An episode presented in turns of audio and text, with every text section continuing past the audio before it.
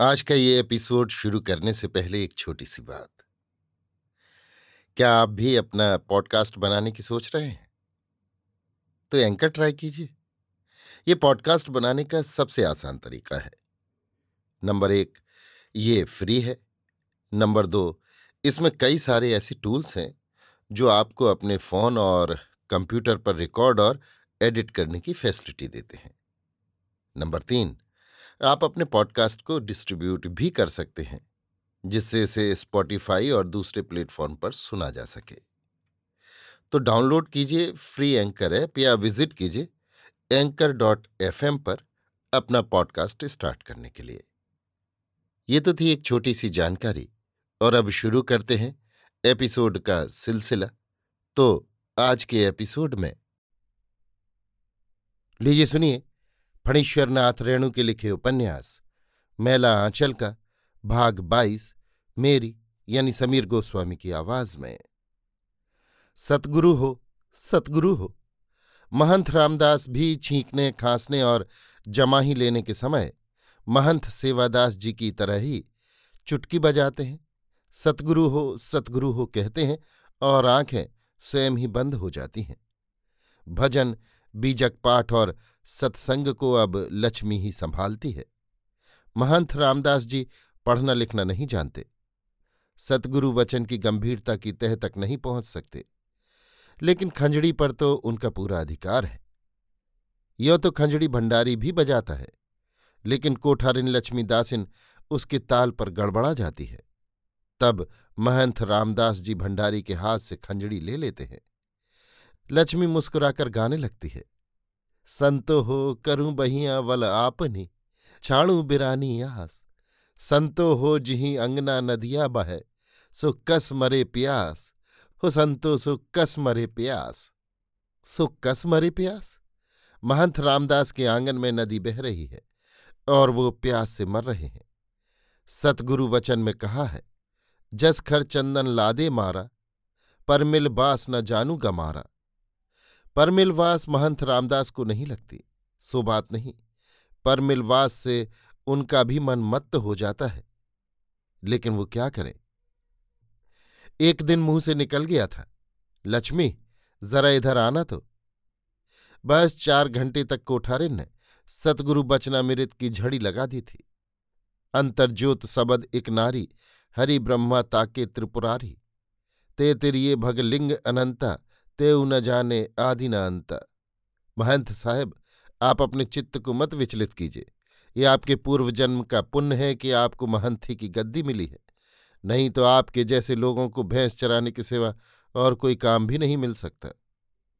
आप मेरे गुरु बेटा हैं, मैं आपकी गुरु माई। एक डेढ़ महीने में ही महंत रामदास जी का कलेवर बदल गया है। लक्ष्मी बड़े जतन से सेवा करती है। दूध, मक्खन और ताजे फलों के सेवन से महंत साहब के श्याममल मुखमंडल पर भी लाली दौड़ गई है। पेट जरा बाहर की ओर निकल रहा है और तन का ताप भी कभी कभी मन को बड़ा बेचैन कर देता है।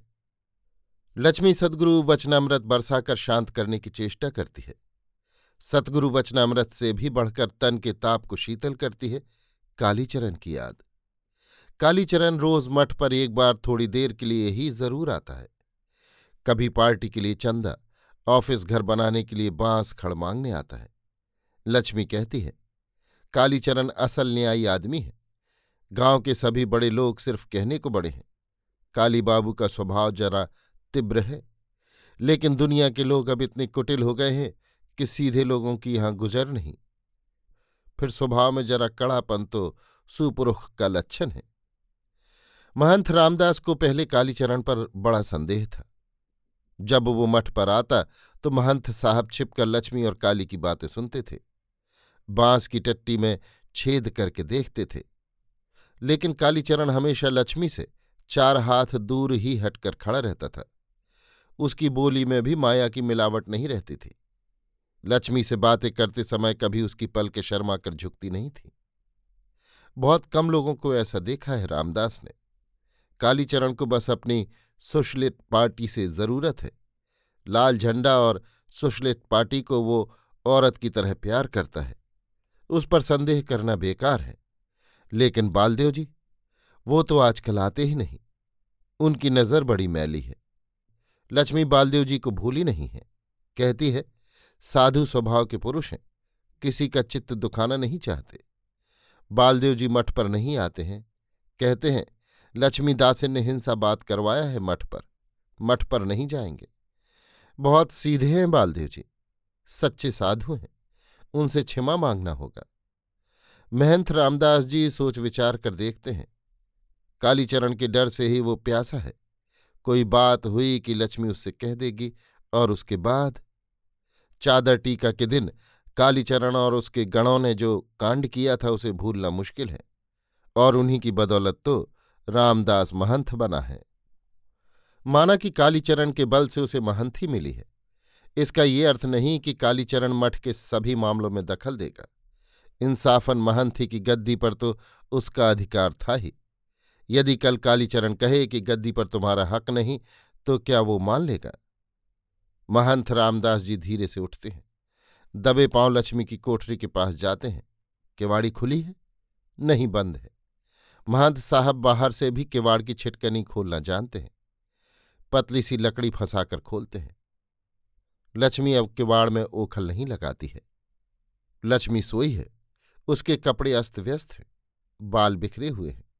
लालटेन की मध्यम रोशनी में भी उसकी सूरत चमक रही है। कौन? रामदास। रामदास, हाथ छोड़ो। बैठो। आखिर तुम चित्त को नहीं संभाल सके। माया ने तुम्हें भी अंधा बना दिया।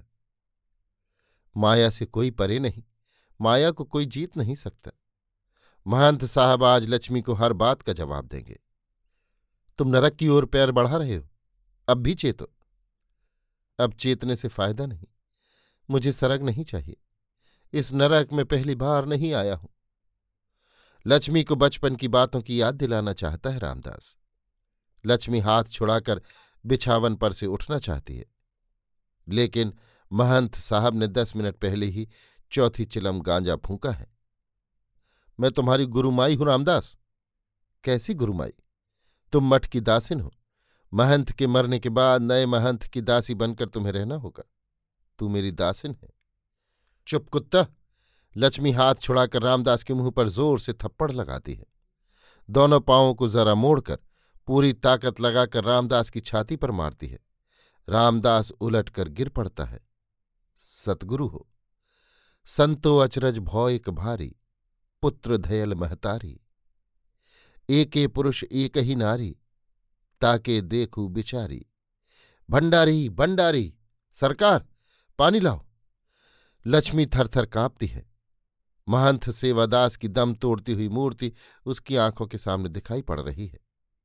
नहीं मरा नहीं। भंडारी कहता है, महंत साहब को फिर मिर्गी की बीमारी शुरू हुई है। कल रामपुर मठ से जो साधु आया है, मिर्गी की दवा जानता है, कल ही दिलवा दीजिए। सतगुरु हो। महंत साहब को बुखार है, छाती में दर्द है। डॉक्टर साहब ने मालिश का तेल भेजा है। लक्ष्मी महंत साहब की छाती पर तेल मालिश कर रही है। महंत साहब करा रहे हैं। सतगुरु हो। अब नहीं बचेंगे। हमको काशी जी भेज दो कोठारिन। हम अपने पाप का प्राचित करेंगे। हमको जान से ही क्यों न मार दिया? हाय रे, सतगुरु हो। जय हिंद कोठारिन जी। जय हिंद, आइए बालदेव जी। बहुत दिन बाद। रामदा महंत साहब को क्या हुआ है? बुखार है, छाती में दर्द है। दर्द है? पुराने गाय के घी की मालिश कीजिए। पुरानी गाय का घी अर्थात गाय का पुराना सड़ा घी। सुनते ही लक्ष्मी को मिचली आने लगती है। महंत सेवादास को भी जब दमे का दौरा होता था तो गाय का घी ही मालिश करवाते थे। कोठारिन जी, शिवनाथ बाबू आ रहे हैं। यहाँ एक चरखा सेंटर खुलना चाहिए। कुछ मदद दिया जाए। चरखा सेंटर? इसमें क्या होगा? चरखा सेंटर में? यही चरखा, करघा, धुनकी और बिनाई की टरेनी होगी। गाँव में तो रोज नया नया सेंटर खुल रहा है। मलरिया सेंटर, काली टोपी सेंटर, लाल झंडा सेंटर और अब ये चरखा सेंटर। हाँ नए जमाने में रोज नई नई बात होगी। सुनते हैं आपने सोशलिस्ट पार्टी को काफ़ी मदद दी है। लेकिन कोठारिन जी गनी महात्मा का रास्ता ही सबसे पुराना और सही रास्ता है। नई नई पार्टी खुल रही है, मगर किसी का रास्ता ठीक नहीं। सब हिंसाबाद के रस्ते पर हैं। सदगुरु सतगुरु हो कोठारिन इसको जो चन्ना देना है, देकर विदा करो। सतगुरु हो, महंत साहब दर्द से छटपटाते हैं। बालदेव जी की नज़र बड़ी मैली है। दस रुपए का एक नोट निकाल कर देते हुए लक्ष्मी कहती है, आजकल तो हाथ एकदम खाली है। आप तो आजकल इधर का रास्ता ही भूल गए हैं। हमसे जो अपराध हुआ है, क्षमा कीजिए। नहीं कोठारिन जी आजकल छुट्टी ही नहीं मिलती है कभी। कपड़े की पुर्जी बांटने का काम क्या मिला है? एक आफत में जान फंस गई है। कांग्रेस का भी कोई काम नहीं कर सकता हूँ। उधर दूसरी पार्टी वालों को मौका मिल गया है। कालीचरण दिन रात खटता है। हमारे कांग्रेस के मेंबरों को भी सोशलिस्ट पार्टी का मेंबर बना लिया है। इसीलिए शिवनाथ बाबू को बुला रहे हैं। चरखा सेंटर खुलेगा। एक पुराना काज करता बावन दास भी आ रहा है। पुराना तो नहीं है। मेरे ही साथ सुराजी में नाम लिखाया था। बावन दास बौना है। सिर्फ़ डेढ़ हाथ ऊँचा। वैष्णव है। आएगा तो यहाँ ले आएँगे। जय हिंद। जय हिंद। बालदेव जी को फिर लक्ष्मी की देह की सुगंध लगी। कितनी मनोहर। लक्ष्मी देखती है। बालदेव जी आजकल बहुत दुबले हो गए हैं। बालदेव जी के दिल में जरा भी मैल नहीं। कितने सरल हैं। न जाने क्यों, लक्ष्मी का जी आज बालदेव जी को देखकर इतना चंचल हो रहा है। बालदेव जी सच्चे साधु हैं। बिरह की ओदी लाकड़ी सपुचे और धुधुआए। दुख से तब ही बाँची हो, जब सकलो जरी जाए। अभी आप सुन रहे थे फणीश्वरनाथ रेणु के लिखे उपन्यास, मेला आंचल का, भाग बाईस, मेरी यानी समीर गोस्वामी की आवाज़ में।